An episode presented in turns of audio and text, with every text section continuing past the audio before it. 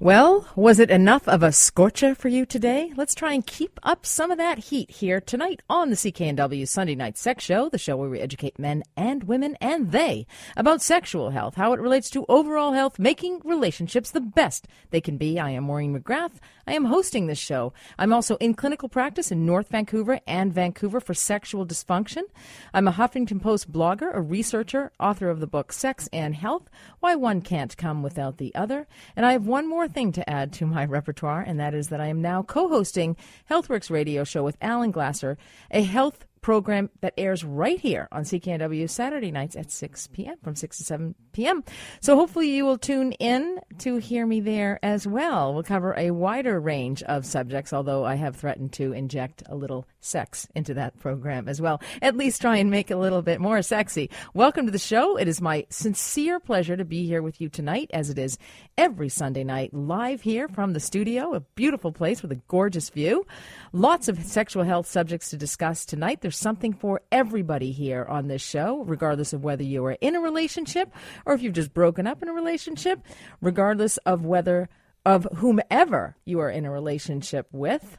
All and any of the subjects that are discussed here on this show may apply to anyone at any time. I just wanted to say that. So don't feel like this is a show for middle aged married people. It is not.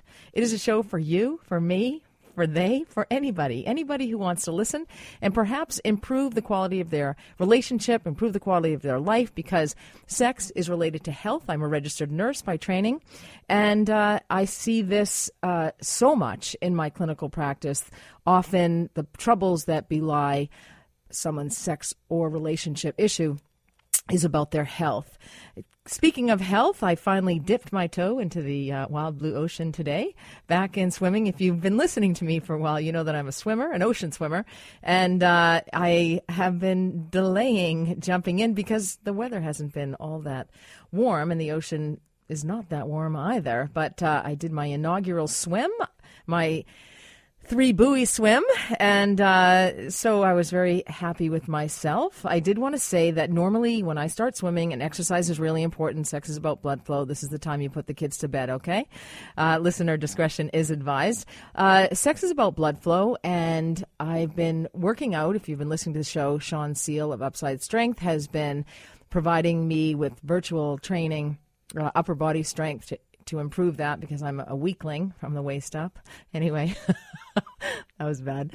Uh, so I went into the ocean today, and normally my I have a routine, and I do the breaststroke, the, a bit of the breaststroke, then I do the side stroke, and then I do the Australian crawl. Well, actually, I I usually start with a bit of Australian crawl because it's so cold, and so you know, I did the Australian crawl the whole way, and and it didn't phase me. It was fantastic. So I feel like lifting those weights for the last several weeks has increased my upper body strength. Anyway, hey Mike, it's uh, great to see you. Yeah, it's good to be back. Yeah, that's yeah. great to have you back. Oh, Thanks thank for working the boards for me. No worries. And any other power tools I may bring in here, I okay. may need some help from My you. pleasure to help there as well. oh, excellent! yes, I know you've been searching. I'm kidding. Inside joke. Uh, anyway, great to have you. Thanks so much for your help, Mike. I, Mike helps with the music and with the board op and answering your calls. You can call me 604 280 9898 or star 9898 on your cell. You can email me sextalk at cknw.com. I I will. I may write a blog about you, or I may include you in a chapter of my book, "Sex and Health: Why One Can't Come Without the Other." And I, I think I have one here that's already uh, in an envelope and has postage on it, just waiting for somebody's address. So you can call me if you want a copy of my book, 604-280-9898 or star 9898 on your cell. Everybody that I've promised a book to, I've already mailed it out, but I just mailed it out yesterday. So bear with me. Um, getting organized, you know, I've had a lot on my plate this last little while, uh, finishing up that book, and I did a TEDx talk uh, last weekend at the Queen Elizabeth Theater. I'm going to read you a lovely email that I got uh, from a, a mother. Uh, that came as a surprise, but made my heart beat just a little bit faster, and I was very uh, happy to receive that. I'll tell you that whole story a bit later in the program.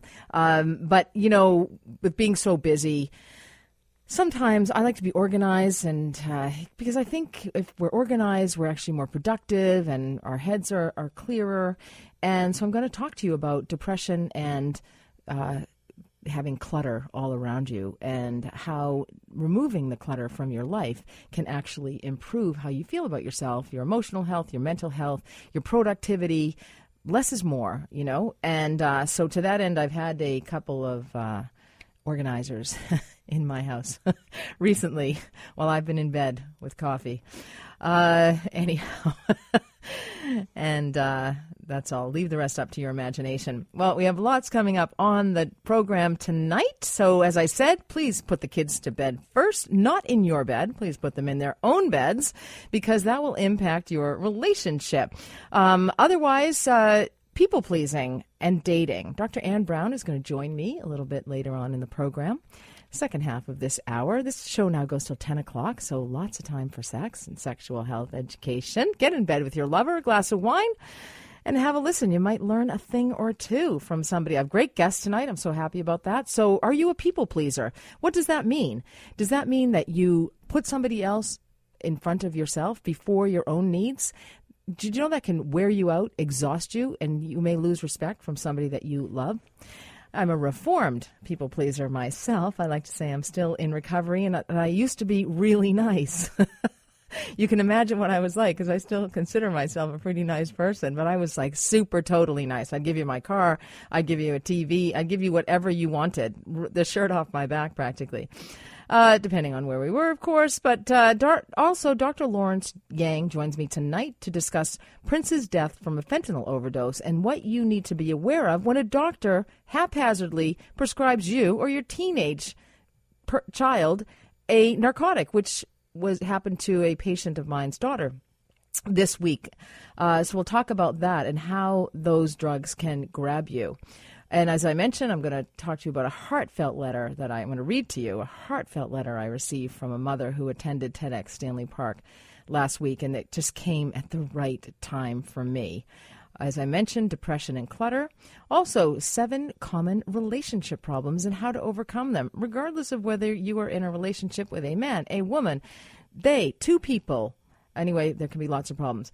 I'm also learning from my clinical practice that oral sex is, is an issue a lot of women are not uh, fond of oral sex. So we're going to start that conversation tonight and why that can be uh, very enjoyable. Thinking the sex sounding like it's kind of boring out there. Anyway, I'm here to help. Uh, late in life virginity, is that you? Do you know anybody who didn't lose their virginity until they were 40, 50? There are people. We're going to talk about it. And guess what, ladies? We have not cornered the market on faking orgasms. Men fake this too. Not as frequently. Learn the reasons why tonight. But first up, why is it important, psychologically and physically, that all men who have sex with men are tested for HIV? Dr. Susan Holtzman, principal investigator of a very interesting study, joins me next. So remember, if you have any questions about any of the things that we're talking about tonight, give us a call 604 280 9898 or star 9898 on your cell. The lines are open. And uh, I'd love to hear from you. Or you can email me if you're shy, sextalk at cknw.com. Know that you don't have to give your real name. Most people who call in here do not give their real name, and that's absolutely fine. Anonymity is fine. Everybody thinks that people can recognize their voice. I say they can't. They can recognize mine for sure, but not yours, indeed. But uh, anyway, stay with me. Uh, we're going to be talking about MSMs, men who have sex with men. I'm Maureen McGrath. You are listening to the CKNW Sunday Night Sex Show. Welcome back. I'm Maureen McGrath. You're listening to the CKNW Sunday Night Sex Show. The first subject up is men who have sex with men. Men who have sex with men, also known as males who have sex with males, are male persons who engage in sexual activities with members of the same sex, regardless of how they identify. Many such men do not sexually identify as gay, homosexual, or bisexual. There was a very interesting research study that was done recently by my guest, Susan Holtzman. Uh, it, was, it is called Predictors of HIV Testing Among, Among Men Who Have Sex with Men, a focus on men living outside major urban centers in Canada. Hello, Susan. Hi, good evening. Good evening. How are you? Great. Thanks for having me. Well, thanks for joining me about this very important subject. I really appreciate it. You're the principal investigator on this study. Indeed, yes. Um, although I have to give a lot of credit to the Living Positive Resource Center in the Okanagan, who we partnered with to do this study, and uh, colleagues uh, Zach Walsh and Eli Puterman as well at UBC. And Zach Walsh was a guest on the show just a couple of weeks ago. Oh, that doesn't surprise me. Yes. He's in the news a lot these days. Yeah. He's fantastic. Well, it's great work. And what uh, men who have sex with men do not necessarily identify as gay or, or bisexual. Correct. Uh, so, what uh, was the impetus for this research, this online survey that you did? Well, we were actually contacted by Daryl Roberts and Kevin Sayamore at the Living Positive Resource Center and to to work together to learn more about the experiences of men who have sex with men in smaller centers outside places like Vancouver and Toronto, Montreal, and that really is where the overwhelming majority of research has been done has been in these major centers and at least from a research perspective we don't know a lot about the experiences of men living outside those big centers where life is a lot different. Absolutely. I, I did a TEDx Stanley Park talk last week, and I mentioned one of my patients, and he was a 40 year old man who was set to marry a beautiful and accomplished woman, but the only problem was that he was gay. And he um, did. He had a plan that when his parents died, he would then divorce this woman and marry the love of his life.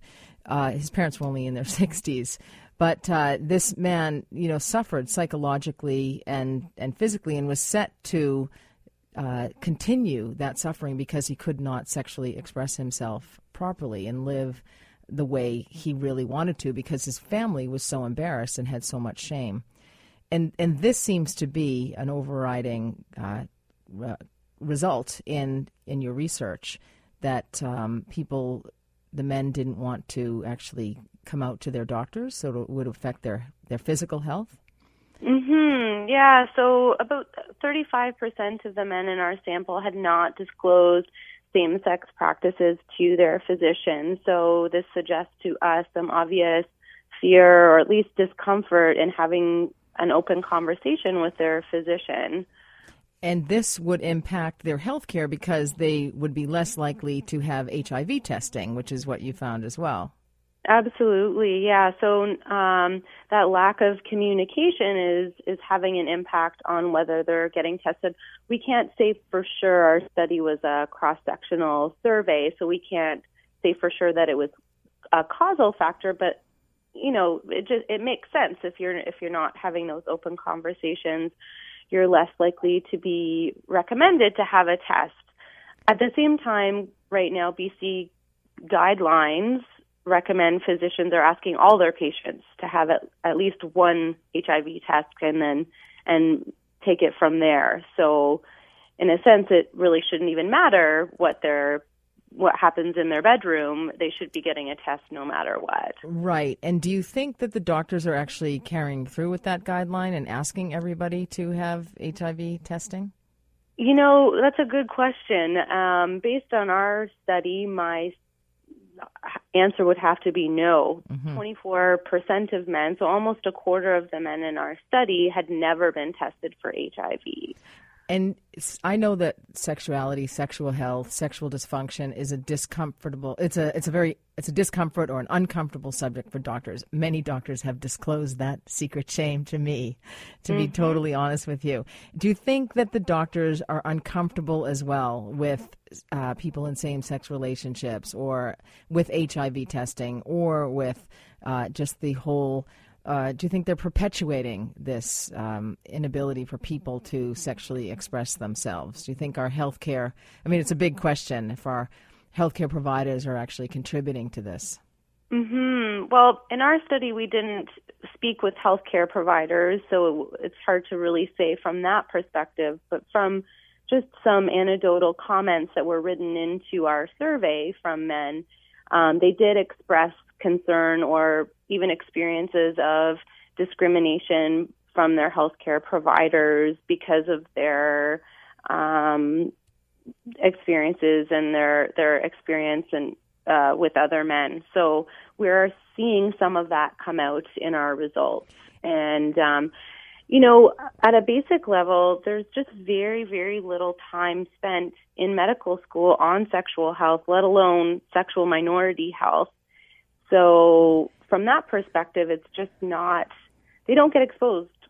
That's right. You're absolutely correct. And um, I, I spoke to 40 GPs at Mount St. Joe's a couple of weeks ago, and since then I've been asked to speak to seven different groups of medical physicians and residents and interns uh, about sexuality and sexual health. And I, I mean, I, I rip open the sheets on it for them. I am like completely out there, bring the toys, everything. Fantastic. I show them all. They don't know, and, and honestly, you know, nothing against them. They've not been taught. And of course, they too come to the table with their religious beliefs and their cultural expectations and and their shyness and their shame and whatever they were educated uh, whatever it was, uh, appropriately or inappropriately in their teenage years. Um, so it's it's very interesting that. Uh, you know they're they're feeling that discrimination those the patients which is such a shame especially we don't think that in healthcare we can ever possibly discriminate yeah, absolutely. I'm I'm curious to hear when you when you had those sessions. Um, were was there openness to have those conversations? Was there an appetite to learn more? There is, and I always give the doctors a, a, particular model that I use so that they can actually take that away. It's a very simple model that they can literally follow called the PLISSIT model, uh, where I ask permission, even though every patient that comes to me comes to me for sexual dysfunction. And so I still ask them out of respect, are you okay that I'm going to ask you these sexual health questions? If at any point you're uncomfortable with what I'm going to ask you, you can please have me stop. Um, and and then I give limited information and then specific suggestions, and then I may put them onto intensive therapy. So at least doctors like order and they like chronology and they like mm-hmm. uh, you know something to follow. So that gives them okay that that seems comfortable enough for them. And then I give them a few questions. I ask everybody that comes into my clinical practice two questions, and I believe all healthcare providers should ask these questions: Are you sexually active? Uh, and have you ever been sexually abused or had experienced unwanted sexual advances as a child or an adolescent or at any other time? And that brings out so much uh, information um, from people. And it's at that time, like, people know they can come to me and I will never judge and I will never tell anybody uh, about them. I may write a blog later. No, you know, I may. I actually these these issues are so common that I compile them and I and I write blogs. Yes, I do, and or I I write articles or I uh, give speeches uh, and have all these because everybody thinks they're alone. There's such a shame around sexuality. Yeah, absolutely. And I think the same thing happens. I'm a psychologist, and I know the same thing happens with uh, depression or uh, mental health issues is that doctors often don't want to ask because they don't want to sort of open that Pandora's box and, and they're not sure what to do with the information that they get. Exactly. So, and I just give them some tools to to what to do with the information once they have it. But this internalized homophobia is really such a shame for people to live with because it will be detrimental to their psych- psychological health, and you understand that as a psychologist, mm-hmm. and, and also their physical health. So we, we have a long way to go here. Absolutely. And yeah, speaking of mental health, that was something that uh, definitely not all of our uh, participants endorsed, but there was a, a group of, of people in our study that were endorsing these these internalized these this internalization of of society's negative views towards gay men. You know, I I've I've tried to be attracted more attracted to women. You know, I'm sure your uh, the example you gave at the beginning of our conversation is a is a, a good reflection of that.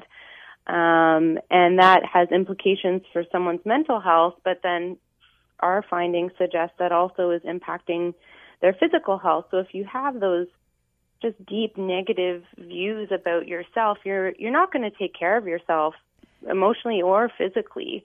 That's right. If you don't value yourself.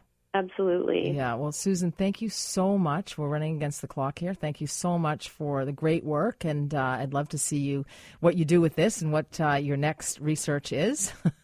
Great. Thank you so much. It was great speaking with you. Oh, well, thank you so much. And where can people read a bit more about the study? Do you have that on? Is it on? Uh, our uh, our study was published in AIDS Care about a month ago, um, so they can find it uh, on Access there. I think I'll put it up online on ResearchGate on uh, my ResearchGate website, so uh, people can have a look. And it's been written about in the CBC lately, so That's fantastic. Yeah. Well, Susan Holtzman, thanks so much for joining me, Dr. Susan Holtzman. And I am Maureen McGrath. You're listening to the CKNW Sunday Night Sex Show. And when I come back, people pleasing. Welcome back to the CKNW Sunday Night Sex Show. I am Maureen McGrath, a registered nurse, your host. I'm in clinical practice in sexual dysfunction, health and relationships. Uh, there are many subjects on this show that address issues that come up in relationships, and I'm going to be talking with Dr. Ann Brown very shortly about people pleasing. Do you know any people pleasers? I'm a recovering people pleaser myself, and I'm glad to know that people pleasers have been defined as the most helpful and nicest people you could know. They never say no. You can always count on them for a favor. In fact, they spend a great deal of time doing things for other people.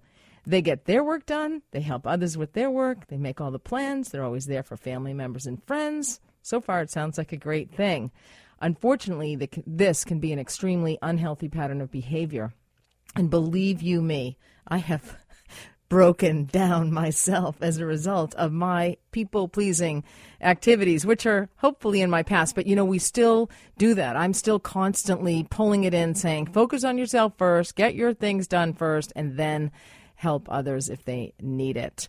Here to discuss this further with me and give me some therapy, which is long overdue, is Dr. Ann Brown, who wrote the book on people pleasing. Hello, Dr. Brown.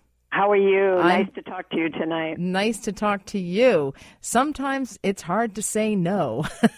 and I love that about you.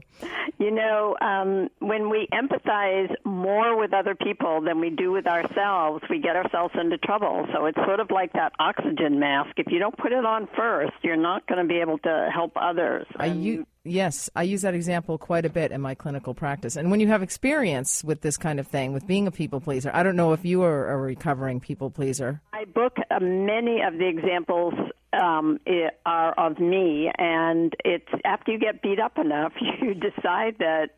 I mean, you either get sick or you say enough. That's it. and I think it's a constant journey because the takers come in all different forms, and they can really outsmart you. So you have to be vigilant every day, and it's what we were trained as women, and I'm a nurse as well as nurses. We were trained to take care. We were trained to not rock the boat. And so we're really shifting a paradigm. So we have to have a little uh, compassion for ourselves. But um, if we don't shift that paradigm, if we don't rock the boat, if we don't take care of ourselves first, you just will get sick. Absolutely. Uh, now, one thing about me is I actually like to make people happy. I like to make them laugh. I like to have fun. I like to not sweat the small stuff. Uh, you know, just everybody get along, and that is that's not realistic, right? I can't control all that. I can't make every. I remember when I was a head nurse, and I used to buy lunch for the entire staff and uh, they would like slam the door on my face or they you know treated me terribly. I just was constantly trying to make them happy. And i was never i just didn't have that capacity to make that them happy. I have the capacity to make myself happy.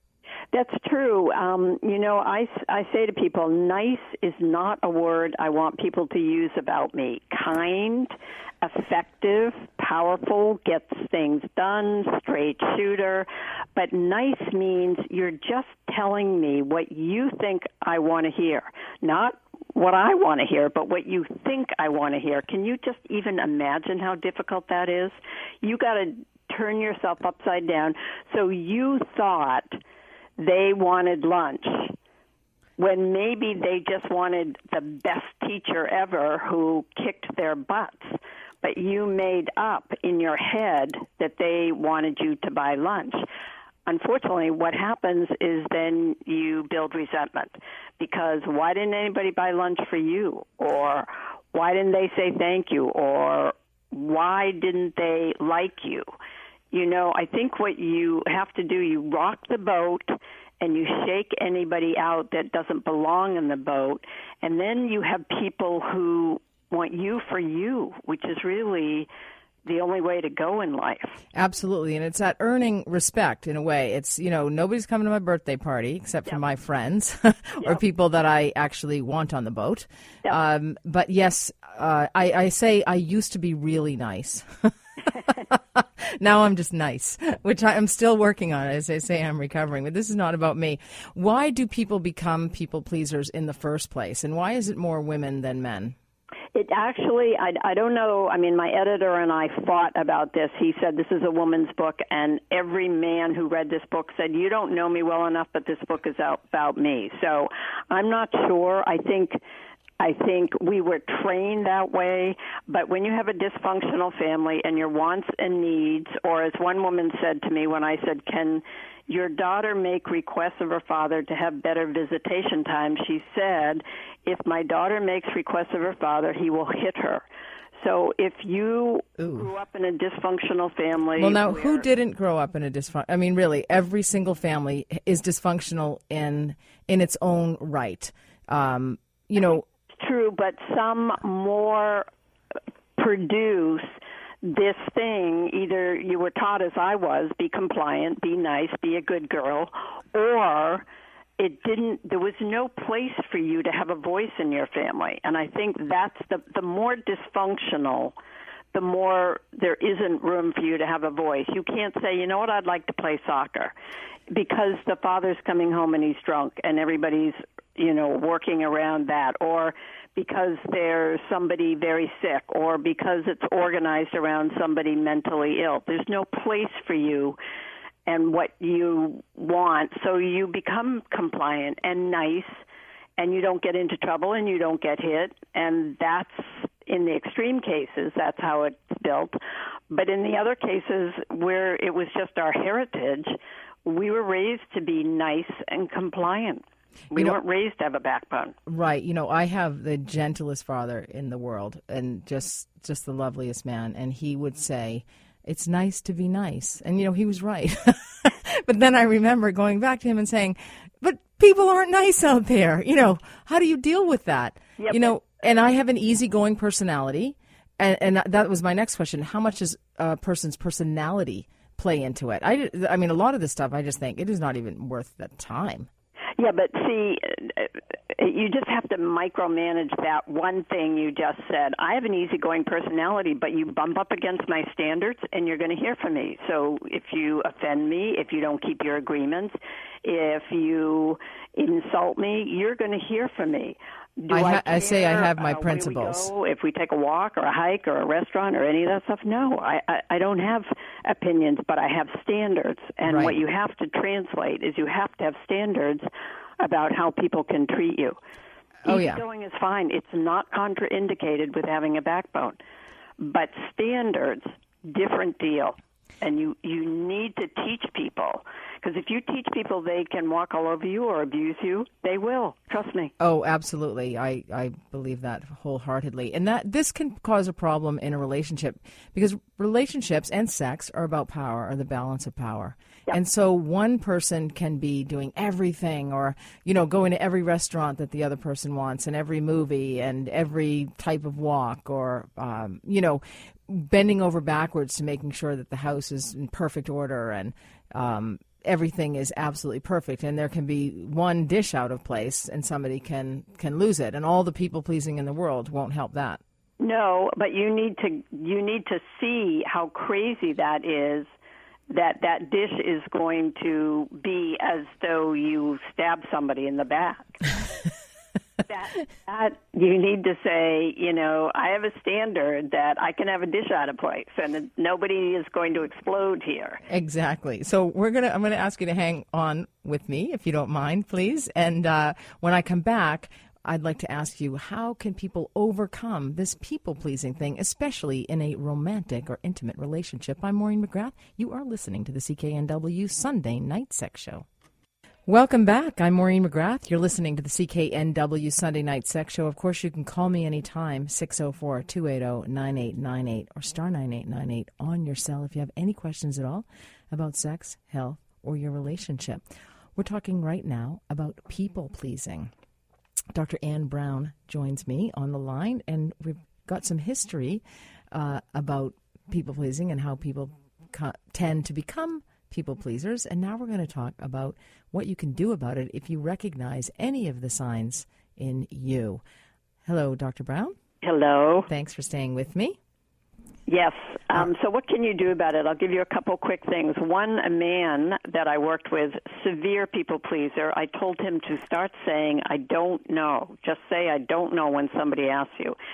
He wrote me back and he said, That was the most powerful thing that you told me. I now say, I don't know. I wait till I get home. And of course, when I get home, I have no desire to drive everybody to the airport or whatever they ask me to do. And then I'm able to say, you know, it doesn't work for me. A group that I studied with, we used to do group sessions where one person would sit in the middle and we would all make requests to that person and that person would have to say no. That was the requirement. No, thank you for asking. No story. You can practice it. You can train your body, get a friend, do it back and forth however you do it, you just have to start. It's just getting the first four, five, six, seven of saying no, and then you ask yourself, did I want to do that? And nine times out of ten, no, you didn't.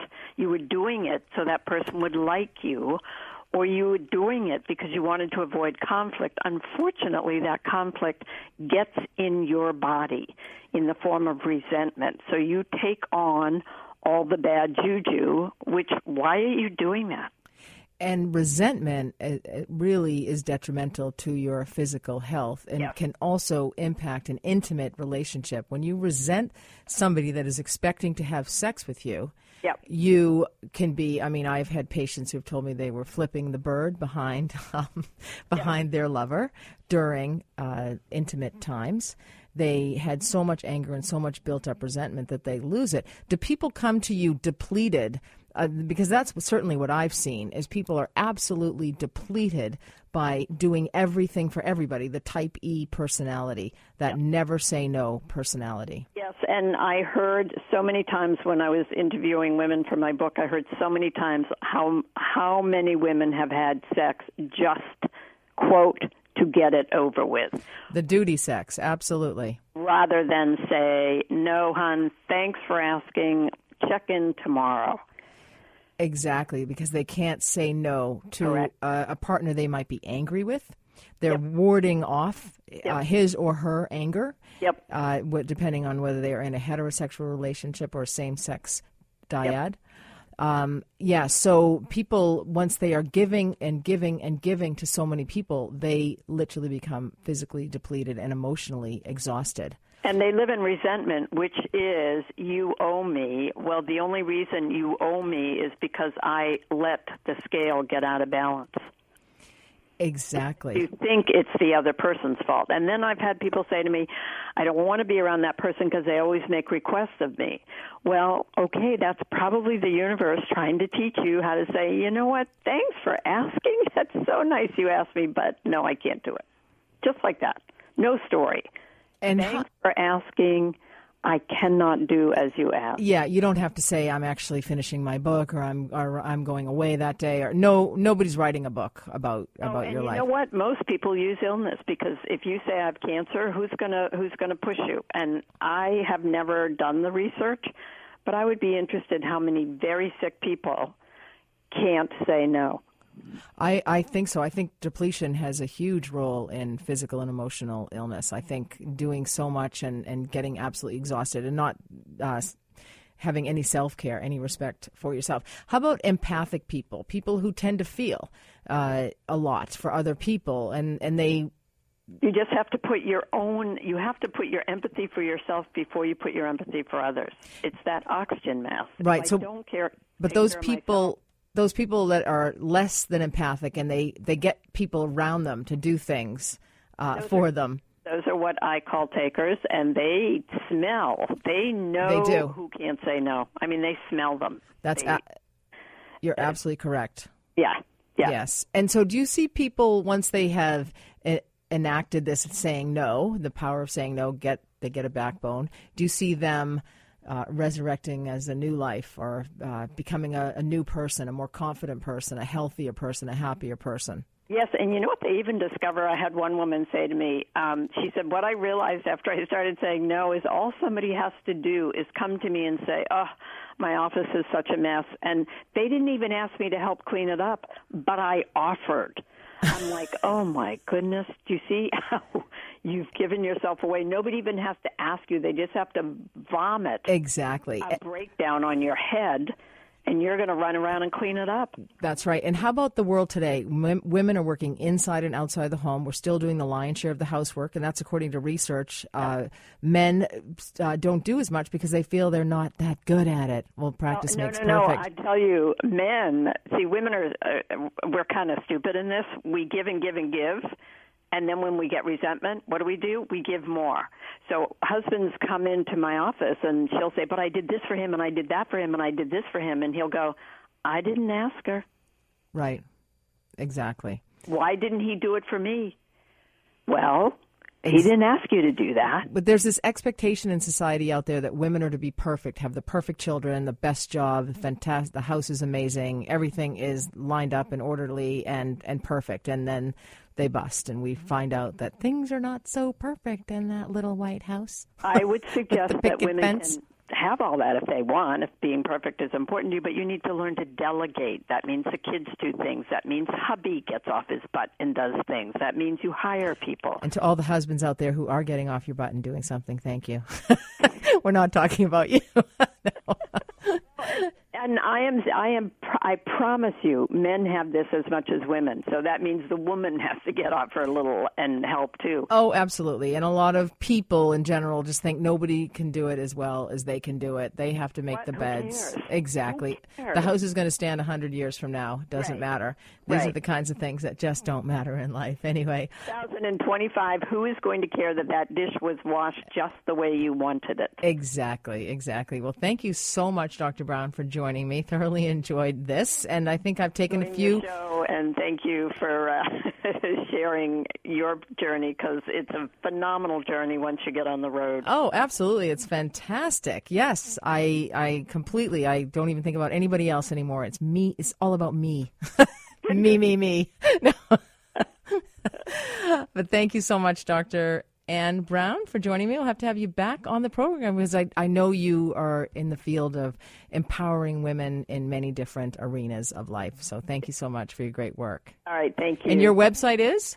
uh, www.backbonepower.com. There's just tons of free information on it. Please um, come visit it, and you can get the free. Uh, for free, you can download the first chapter of my book, which is Backbone Power: The Science of Saying No. Fantastic. Thank you so much, Dr. Ann Brown. I'm Maureen McGrath. You're listening to the CKNW Sunday Night Sex Show.